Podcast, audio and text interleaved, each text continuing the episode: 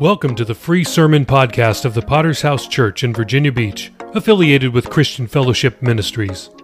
Our vision is winning souls, making disciples, and planting churches. Today is VBPH Sunday, where we feature a message that was recently preached from the pulpit of our church here in Virginia Beach, Virginia. You'll hear from Pastor Adam Dragoon and any other visiting preachers who have come through our church. Make sure to subscribe from wherever you're listening to continue hearing life changing messages. If you like what you hear, please support world evangelism by subscribing to the premium version of this podcast for even more sermons. Links are in the show notes. Enjoy today's sermon. Thank God for your giving. We appreciate you uh, joining in together with us for the purpose of the gospel this morning. Uh, want to also quickly, before we look at the Word of God, uh, tell you that we are having this month a farewell service for the Smale family as we are sending them out to go begin a new congregation in the Kempsville area of Virginia Beach. We're very excited about that. That's going to be Praise God. That's going to be the last Sunday of this month, uh, of next month, November 27th, I believe that date is. So you don't want to miss that. God's going to really help us. Amen. And we're excited to uh, uh, we're excited to join in the vision of planting churches and seeing what God will do. Hallelujah.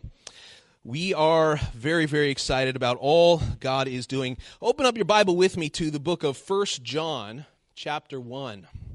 First John, chapter 1.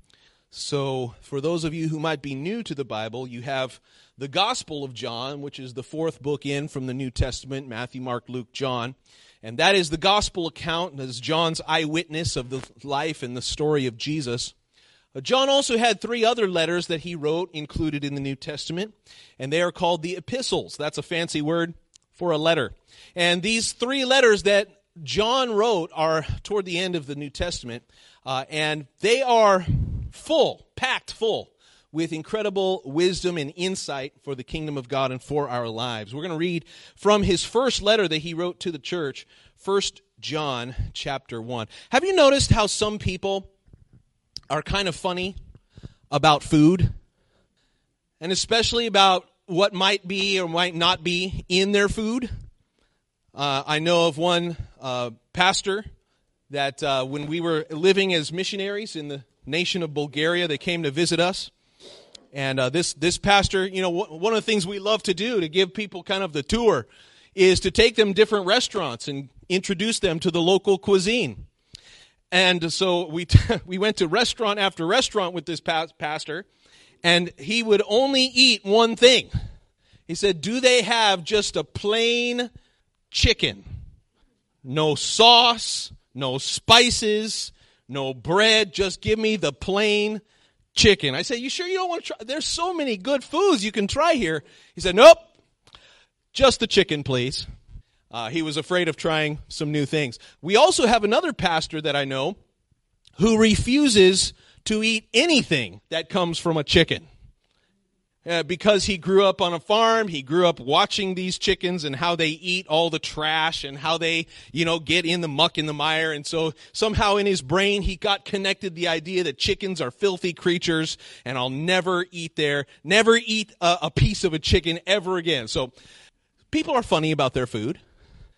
Uh, just in the last uh, last night, I, we were driving home uh, from Hampton, and I asked my wife, "Do we want to stop for some drive-through, uh, get some chicken nuggets? We get that fo fo fo from Wendy's." she said, "No."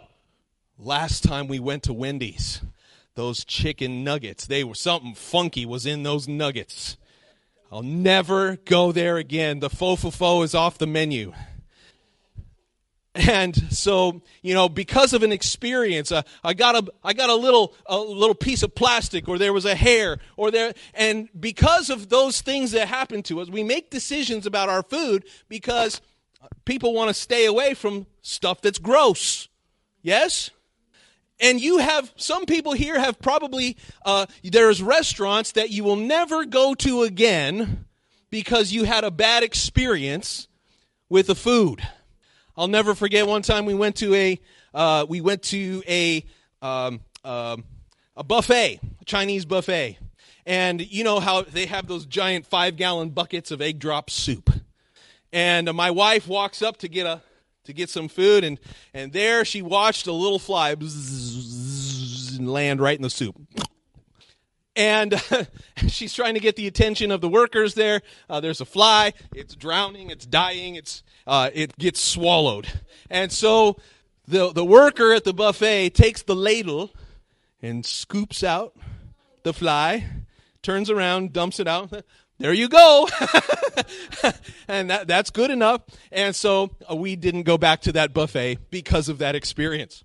Now, we are funny about our food sometimes because we get freaked out. We get scared. We get grossed out by certain things.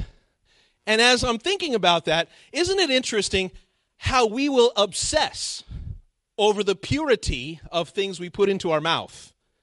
And yet, at the same time, those same people it is possible to allow all manner of filth and perversion and wickedness into other parts of our lives our eyes, our ears, and without even second thought, without even thinking that, is this going to have a bad effect on me? And so, as we consider that thought this morning, we are coming to a time of year where strange things start happening all around us where all of a sudden I'm driving down through my neighborhood and I see a giant werewolf staring at me. Or there, my neighbors have a graveyard popping up and skeletons reaching out of the ground. And uh, we were driving through another neighborhood, and there was a the, somebody had decorated their yard with a white sheet that had been covered in blood-stained messages. And um, and we're just supposed to think that that's normal. It's just a happy go lucky time. So, Halloween is back. According to the National Retail Federation, participation in Halloween related activities is expected to reach a record $10.6 billion this year, exceeding last year's record of $10.1 billion. The, the way that consumers plan to celebrate include handing out candy, 67%, decorating their home or yard, 51%, dressing up in a costume 47%, carving a pumpkin 44%, or throwing or attending a Halloween party 28%. On average, consumers are planning this year to spend about $100 each on candy, decor, cards, and costumes. Very quickly, Halloween has become the second most celebrated holiday in the United States. Now, that's fine if we're talking about the world. I am not talking to the world this morning. I'm talking to God's people.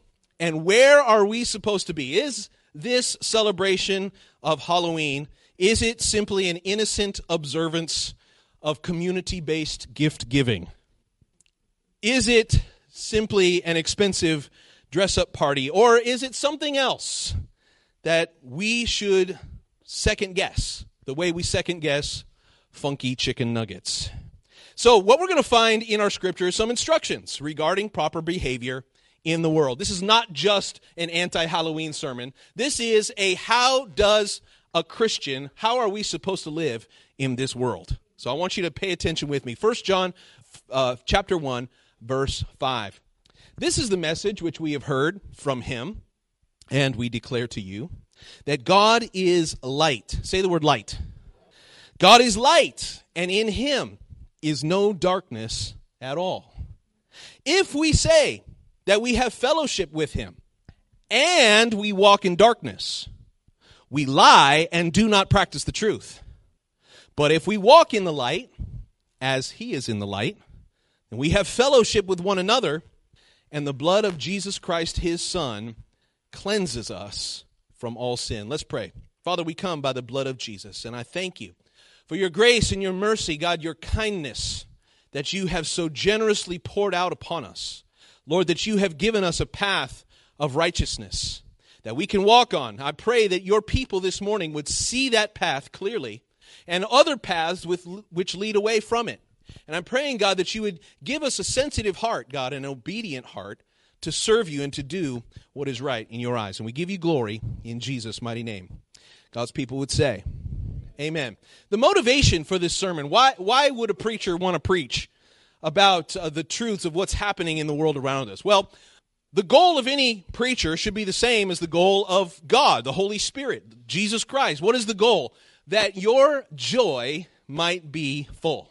This is the, the motivation that John in this scripture had. If you go back a few verses to verse 4, it says, These things we write to you that your joy might be full. We want you to have a great life. We want you to experience God's presence in your life, in your home, in your family, in your mind, in your heart. Jesus says, I have come to give life and life more abundantly. Isn't that true? But that abundant life is not without cost or consequence or decisions that must be made. It's not without examining our hearts and our activities and the things that we allow ourselves to do. So, John is telling us a few things here that are very important if we are to have that life of joy, a full life of joy. And so, this is, as I was reading this, I was inspired because, again, in verse 6, it said, If we say that we have fellowship with him and we walk in darkness and we do not practice the truth, we are liars. And I thought that there are so many of God's people who are professing, yes, I have fellowship with the Father. Oh, I have fellowship with the Son. I have fellowship with the Holy Spirit. In fact, here I am sitting in church on Sunday morning. Look at the fellowship that I have with God. And yet, how many of them, how many of us will leave from a church service and not practice the very truth that we profess to practice? This is the definition of hypocrisy. And if there was one thing that I think pulls more people away from the church than anything else, this is it. It's hypocrisy. It's kids who grow up in so called Christian homes where they are hearing something being preached from the pulpit, but they are not seeing those things in action when they get home when they look at their parents, when they look at people who claim to be Christians, and those same people who are uh, participating in the things of the world. Those same people who get uh, who are getting drunk at the same numbers as people in the world, getting high, uh, divorce and adultery at the same levels as people of the world. This is not right. And yet, we're supposed to be holding ourselves to a higher standard. And so, this is what John is trying to remind us. If we say that we have fellowship with God. What does that mean? It means me and God are tight. Me and the Lord, me and the Holy Spirit, we get along. I want to tell you what our scripture is telling us is that God is light, and in him is no darkness at all. So something does not add up here. If it is true that you have fellowship with the Father, then what that means is that God has to do some work on us before that can even happen. Is that right? You cannot claim to be in fellowship with God if you are still walking purposefully in darkness. Okay, so Pastor, are you trying to tell us that we're supposed to be perfect people, that we're supposed to have our shoes shined, and we're not supposed to have one blemish, that not even one pimple on our face, that everything is supposed to be perfect and squared away? That's not what I'm saying. What I am saying this morning is that your desire, your heartbeat, your goal, your purpose in life should be to serve and worship God and to be obedient to Him when He speaks to you. Now, you might not be finished yet. I'm not finished yet. God's still working on all of us. But when we participate in willing, known sin, when we do things that we know will upset our Father and cause him uh, cause the Holy Spirit to be grieved, this does not add up. We cannot claim, church, to have fellowship with him and walk in darkness. It causes us to participate in lies. It's interesting the, the words that are used here in this verse. It says that we do not practice the truth. Practice. Say the word practice. Pr- truth is something that must be practiced. Truth is not just some idea floating around in the air. Truth is a lifestyle. And Jesus said, the truth will make you what? Free. Well, somebody said, yes, the truth will make you free, but first it'll make you miserable. Because sometimes the truth is hard for us to hear and process because the truth is that we've been lying to ourselves. Okay, praise the Lord, Pastor. This is a good sermon to hear. Amen. Remember the motivation. Why am I preaching this? For the same purpose that John wrote this letter, I want your joy to be full. I want you to have a wonderful and a joyful and a purposeful life. So let's look at this weird thing that's going on around us today. And something that is, look, if it was something that was just static and staying the same and not changing, I would leave it alone. But that is not what's happening in our world today. The practice of Halloween and the, the celebration of it, even in the church, is something that is growing and expanding right before our eyes my wife and I were talking yesterday, and you know she she grew up going to our mother church in Chandler, Arizona. She was uh, she was one year old when her dad got radically saved in 1981. She was one year old when her dad was converted miraculously, became a born again believer. So she grew up going to this radical church in Chandler, Arizona, where revival was happening. And she was reminding me that when she was a kid, man, the, the sermons you would hear about Halloween, it was like, if you even have a pumpkin at your house, you're going to hell. And so, you know, today with the things that we allow, the things that we participate in to her is just mind boggling. Now, I'm not going to say this morning that if you have a pumpkin on your front porch, that God is going to kill you or something. But what I what we want to do this morning again, we want to honor God with our lives. We want to please him. Now let's look at just for a few moments here at what we are talking about when we're talking about Halloween. So, Ephesians 5 verses 8 through 14. I want to just read this little lengthy passage if you'll give me a moment. Once you were in darkness, but now you are light in the Lord. So walk as children of the light. For the fruit of the Spirit is goodness, righteousness, and truth, and finding out what is acceptable to the Lord. Have no fellowship. Everybody say, no fellowship. Have no fellowship with the unfruitful works of darkness, but rather expose them. It is shameful even to speak of those things which are done by them in secret. But all things that are exposed are made manifest by the light. For whatever makes manifest is light.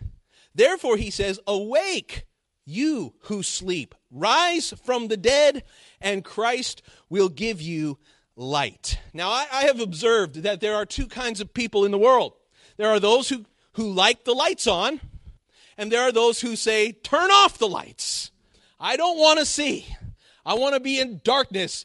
Dark is my best friend. And I believe, spiritually speaking, I know some people are sensitive to light. I can be like that sometimes. But I'm talking about spiritually speaking. We should have a desire Lord, I want to see and understand things clearly. Clarity is your best friend in the kingdom of God. To understand things inside and out so that I can see it, I can examine it. Now, obviously, the demonic world wants the opposite, wants to cover conceal. The demonic world, the powers of hell, they want to deceive and lie. Satan is a master of lies. When he speaks, lies are his native tongue. And so he is always trying to, uh, to cover things up and to hide things. He is a master of manipulation in the darkness. In the darkness is where he has authority. And so uh, the wonderful thing about that is that as soon as you flip the light on, he has no more authority. He is exposed. And when you know the truth, that's why Jesus says the truth will set you free. Now, why is Halloween this celebration that many people have uh, have uh, explained away as something innocent and uh, unharmful? Why is it something that we should be aware of and that we should understand? Well, number one, Halloween is thoroughly rooted in paganism and the occult. And so it goes back. Uh, I don't want to spend too much time explaining the history, but you can do your own research. Uh, the name Halloween is very interesting when you study it. It comes from uh, a Roman Catholic holiday because November 1st was known as All Hallows Day. That means it's the day where they observe and remember all of the saints who've gone before. That's not a bad thing. Remember the lessons of people's lives. And so the day before that is called All Hallows Eve. So it's also a, a, night before the All Hallows Day. And so it just so happens to coincide on October 31st. It was a day of uh, celebration in the Roman Catholic world, but it just so happens to line up with some also some pagan occultic holidays as well.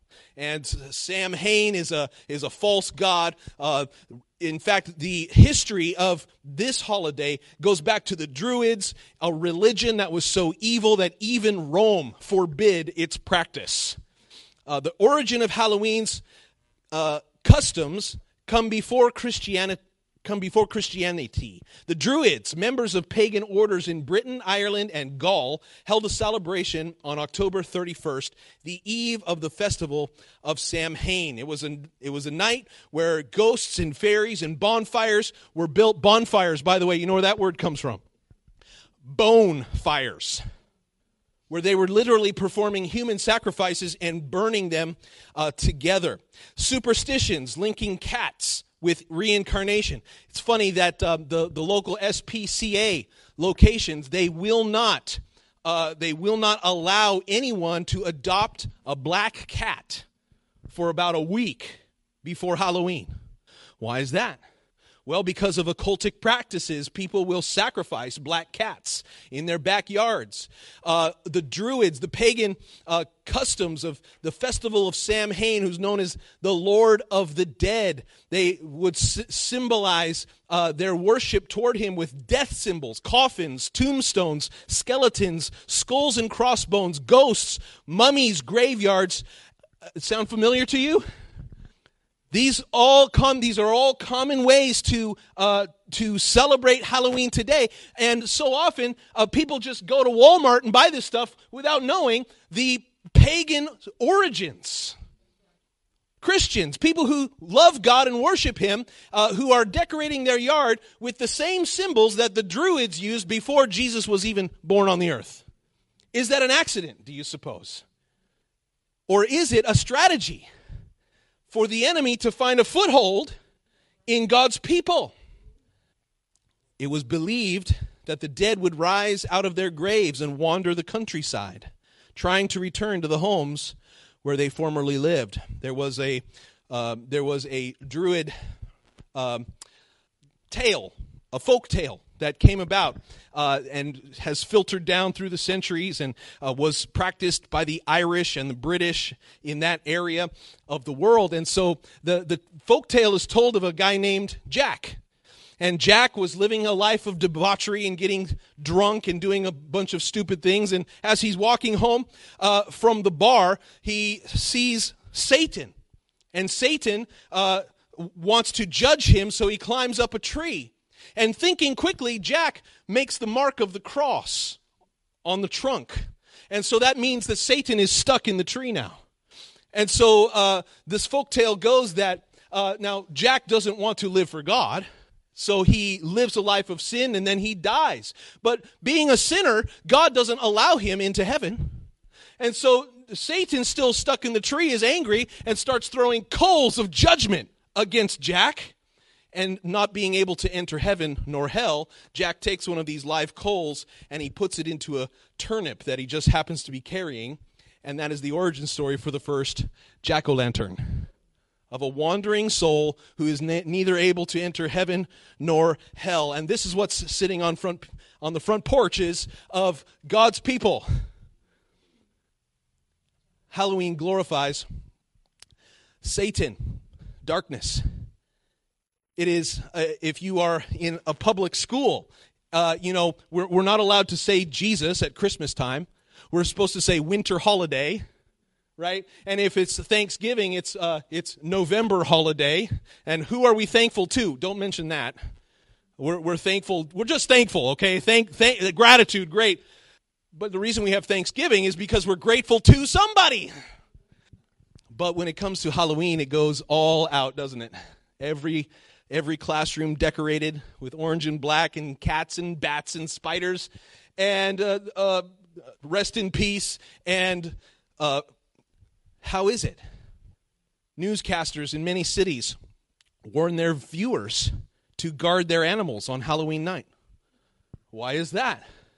It is not uncommon for dogs cats and other animals to be stolen and mutilated in rural communities where there are farmers they have to bring their animals into the barn because it is not uncommon for them to go out into the fields and find a mutilated cow, calf, or chicken, even horses, ritualistically slaughtered in satanic sacrifice. I'm not trying to scare you. I'm just trying to tell you what happened. What, what is this thing?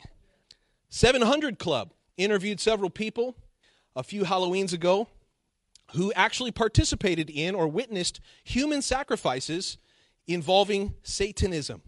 No one is scoffing at these stories anymore, as police departments around the country have to develop a whole new field of investigation dealing with the gruesome reality. And so here we have Christians who are saying, oh, no big deal. It's not serious. Pastor, don't talk about it. Just leave it alone. And at the same time, Satanists, witches, occultists, and the police are saying this is serious. Don't spoil our fun. We want more chocolate. Okay, so l- let me wrap this up.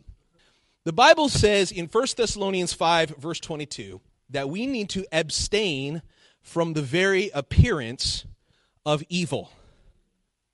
Shall I repeat that one more time? That we should abstain, we should stay away from even the appearance of evil.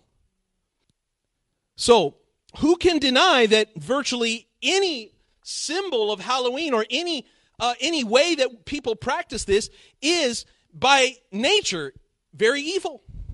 Witches, monsters, vampires. And, and, isn't it interesting how much this, the, the, uh, the perversion and the sexual aspect comes in too? At these parties, and uh, I'm amazed at how parents will dress up their little girls like prostitutes, revealing skin Oh, it's all in good fun. Oh, they're just a, they're just a naked witch. Great. Wonderful. That sounds like a happy Halloween.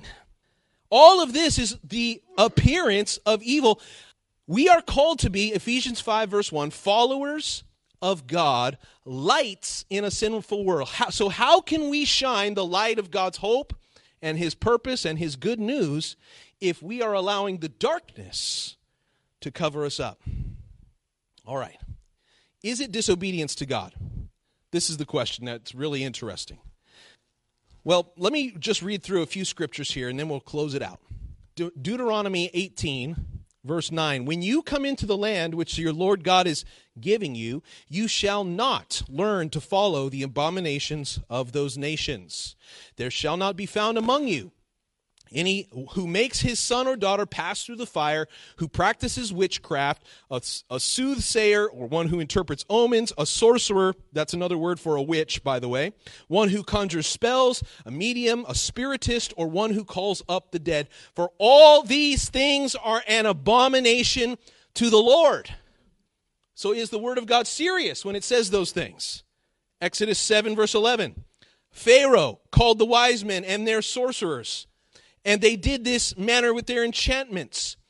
Uh, every man threw down the rod, they became serpents, but Aaron's rod swallowed up their rods. So, is this a, rea- a real thing? Yes, it's a real thing that the magicians of Pharaoh were able to produce some sorcery. Like, that was some real stuff going on there. But the Aaron, the, the rod of Aaron swallowed that up. God says, we're not going to let that happen. Exodus 22 18, you shall not permit a sorceress to live. She's a witch. now, I'm not uh, advocating uh, burning at the stake, but I am saying, you know, when you read the Bible, you find scriptures like this. Is God serious about that, or is he playing around? First Chronicles 10 13. So Saul died for his unfaithfulness which he had committed against the Lord, because he consulted a medium for guidance. You remember this story? The witch at Endor. God killed King Saul because of that. Say, I don't want you involved in this. 2 Kings 21. He built altars for the host of heaven, and he made his sons pass through the fire, practiced soothsaying, using witchcraft, consulting spiritists and mediums. This is much evil in the sight of the Lord and provoked him to anger. Remember what we started with. We are supposed to be asking God, Lord, how can I please you? How can I use this life to make you happier? God says this kind of stuff, it angers him.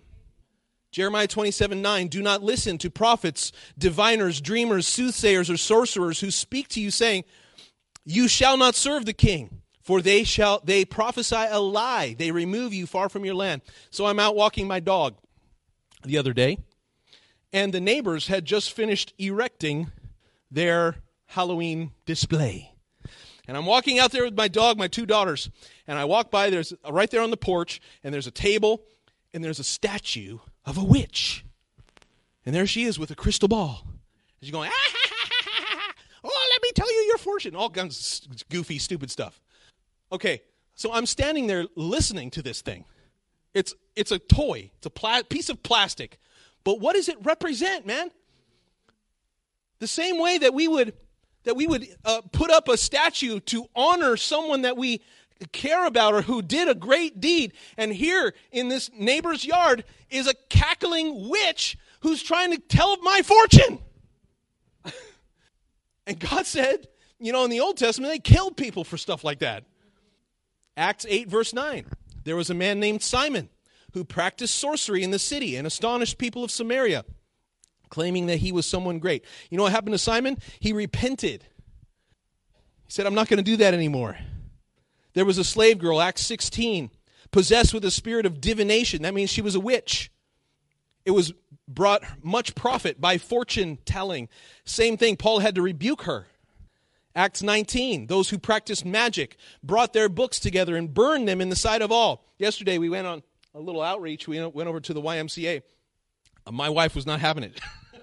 She, we walked right into that place all decked out with Halloween stuff, got to that little table where there was a witch sitting there. And there was a little book of the damned sitting on the desk next to her. And there was a magic eight ball. And there was, uh, you know, fortune teller Ouija board. And my wife was like, oh, I got to get out of here.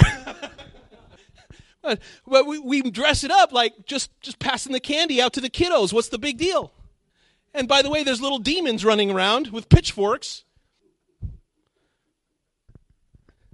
Is this okay? Revelation 21 8. The cowardly, unbelieving, abominable, murderers, the sexually immoral, immoral, sorcerers, idolaters, and all liars shall have their part in the lake which burns with fire and brimstone. So, what's wrong with Halloween? There's quite a bit. Got a, just a couple more scriptures. Stick with me. Jeremiah 10 2. Learn not the way of the heathens for the customs of those people are vain. Romans 13:12 Let us cast off the works of darkness and put on the armor of light. Ephesians 5:11 Have no fellowship with the unfruitful works of darkness, but rather reprove them. Okay, so I've been thorough, I hope, in giving a biblical representation of how does God think about these things. Ephesians 5 8, you were one time in darkness, but now you are of the light in the Lord. So walk as children of the light. Now let's think about that last thought as we close. As I mentioned, this, there's a lot of darkness involved in this celebration that's happening around us. What is our job as the people of God? Our job is not just to point and stare with frightfully looks on our face. We are not just called to run and hide. So, what is a Christian supposed to be doing for Halloween? Jesus said, as he prayed for his disciples, we are supposed to be the light of the world. We are supposed to be the ones standing up for truth. He says, to, as he prays for his disciples at the Last Supper, John 17, Lord, I have given them your word. The world has hated them because they are not of the world. So I do not pray that you take them out of the world, but I pray you keep them from the evil one. They are not of the world, so sanctify them by your truth. Just as you sent me into the world, I have also sent them into the world. Pastor, are we supposed to run and hide on Halloween? Are we supposed to shut the door, turn off the light, and put on a Kirk Cameron movie? Are we supposed to fast and pray and stay away from Kit Kats and Snickers bars? I think that we can do far better. In fact, my favorite thing to do as a believer, and I believe one of the favorite things that God loves to do, is to take the strategies of hell and turn them back and make them, redeem them for the kingdom of God. This is what God loves to do. This is what God did for us, right? Our lives were on the path that lead to destruction, and Satan was very happy about that. And God came in and took that plan, turned it around, and gave us a new start on life. And now we can live for Him and destroy the works of darkness. In the same way, this Halloween celebration brings great glory and honor to darkness, covers and, and, uh, and uh, begins to deceive so many people and innocently leading people to evil things. I think we can use it for the greater good. So, Ray Comfort and the Living Waters guys, it's ministry that helps the church, they have renamed the, the uh, holiday of Halloween. They call it National Evangelism Day. And I want to challenge you this morning. If we are serious about pleasing God with our lives, if we are serious about the scripture which says that we should walk in the light and have fellowship with he, he who is in the light, maybe what we could do is something that would bring glory to God. Instead of just being the people who run away from evil, we should be the people who confront. And we should be the people who stand up for righteousness. So, what that means this morning is we have an action step for you before you leave. Uh, our outreach team yesterday prepared some little gospel tracts that are Halloween themed, and we've got a bunch of them on the table back there and uh, they've all got a little a little card, a little mess. And so, um, what we want to challenge you to do is take a little stack of these, and instead of closing your house completely for Halloween, running away, let's go out to eat. Let's do something that doesn't involve Halloween. I, I, I can respect that. Maybe you could use it as a springboard to get to know your neighbors. Maybe there's people on your street that God has been trying to speak to them. Maybe they've picked up a Bible for the first time in the last month. Could it be that there's someone who desperately needs an answer for a problem in their life, a marriage problem, a money problem? And, and God wants to reach out to them. And maybe instead of just passing out a Snickers bar, you could, you could put this into their hands, and you never know what a seed will produce. I know there are some kids who will just crumple that up and throw it away. I need more candy. That's probably going to happen to some people. But on the chance that somebody would pick, pick up a gospel tract like this, it says, Happy Halloween. Halloween is a fun time. We get to eat candy, wear costumes, and pretend to be someone or something other than who we are. Have you ever thought about what God sees when He looks at you? Just a little message of hope. There's a little sticker on the back that says Potter's House. Come to our services. And you never know what God could do with when you plant a seed. Maybe, maybe they'll come to church. Maybe they won't come. Maybe 15 years from now, when their lives are broken, they'll remember, man, what was that thing that somebody some put something about Jesus in my Halloween candy? You never know. But the, the thing is that church, we've got to be the ones. And if the church would treat this seriously, could you imagine if the church all across America rose up and said, We're going to make a stand. We're not going to call our neighbors sinner. We're not going to, you know, be street preachers on our front porch and thump a Bible and call, you know, we're not going to do that. We're going to we're going to embrace our neighbors, talk to them, say hello, be friendly. Yeah, we'll give them the candy, but we're going to give them more than they bargained for, too. Could you imagine if millions of Christians did this every Halloween? Could you imagine what would happen? Could revival break out because of Halloween? Man, I would love, I would love. What a great thing that would be. if Easter was not the biggest Sunday of the, of the year, but the Sunday after Halloween? Can we get a vision for what God could do if we would simply obey the scripture and say, Lord, if we walk in the light as he is in the light, we have fellowship with one another, and the blood of Jesus Christ, his son, cleanses our sins. So I want to challenge you to be, be in the light. Don't let the darkness subdue your light in your community, in your home, in your neighborhood.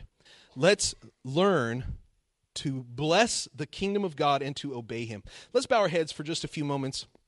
I do thank you for your attention this morning and your patience. Thanks again for listening to the free version of the VBPH Sermon Podcast, where we post sermons on Mondays, Wednesdays, Fridays, and Sundays. We also have a premium version of this podcast, which posts sermons and interviews every single day of the week. So, why would you want to subscribe? I'm glad you asked. I have five reasons for you. Number one, on the premium version, we post full versions of Testimony Tuesday, Pastor Campbell Thursday, and Study Day Saturday. If you'd like to hear those episodes, then subscribe now. Reason number two uninterrupted listening. We remove all ads and all extraneous content from our premium feed. Reason number three premium episodes always release six hours earlier than the free version. If you're an early bird, it's a great reason to subscribe. Number four, our subscribers will gain access to our sermon chat group on WhatsApp, where we interact directly with listeners around the globe. If you'd like to chat with other premium subscribers, subscribe today. And finally, every dollar we raise goes to world evangelism. This is the best reason to subscribe because you are helping us launch churches all around the world. We don't put one dime in our pockets. Everything that we raise from this podcast will go directly to Thursday night of Chandler Conference. So please subscribe today by using the links in the show notes below. Thanks. Thank you so much for listening to the sermon podcast of the Virginia Beach Potter's House Church. Were you blessed by today's message? Let us know. Please leave us a rating on Apple Podcast or on Podchaser. We'll be back next time with another life-changing word from heaven. God bless.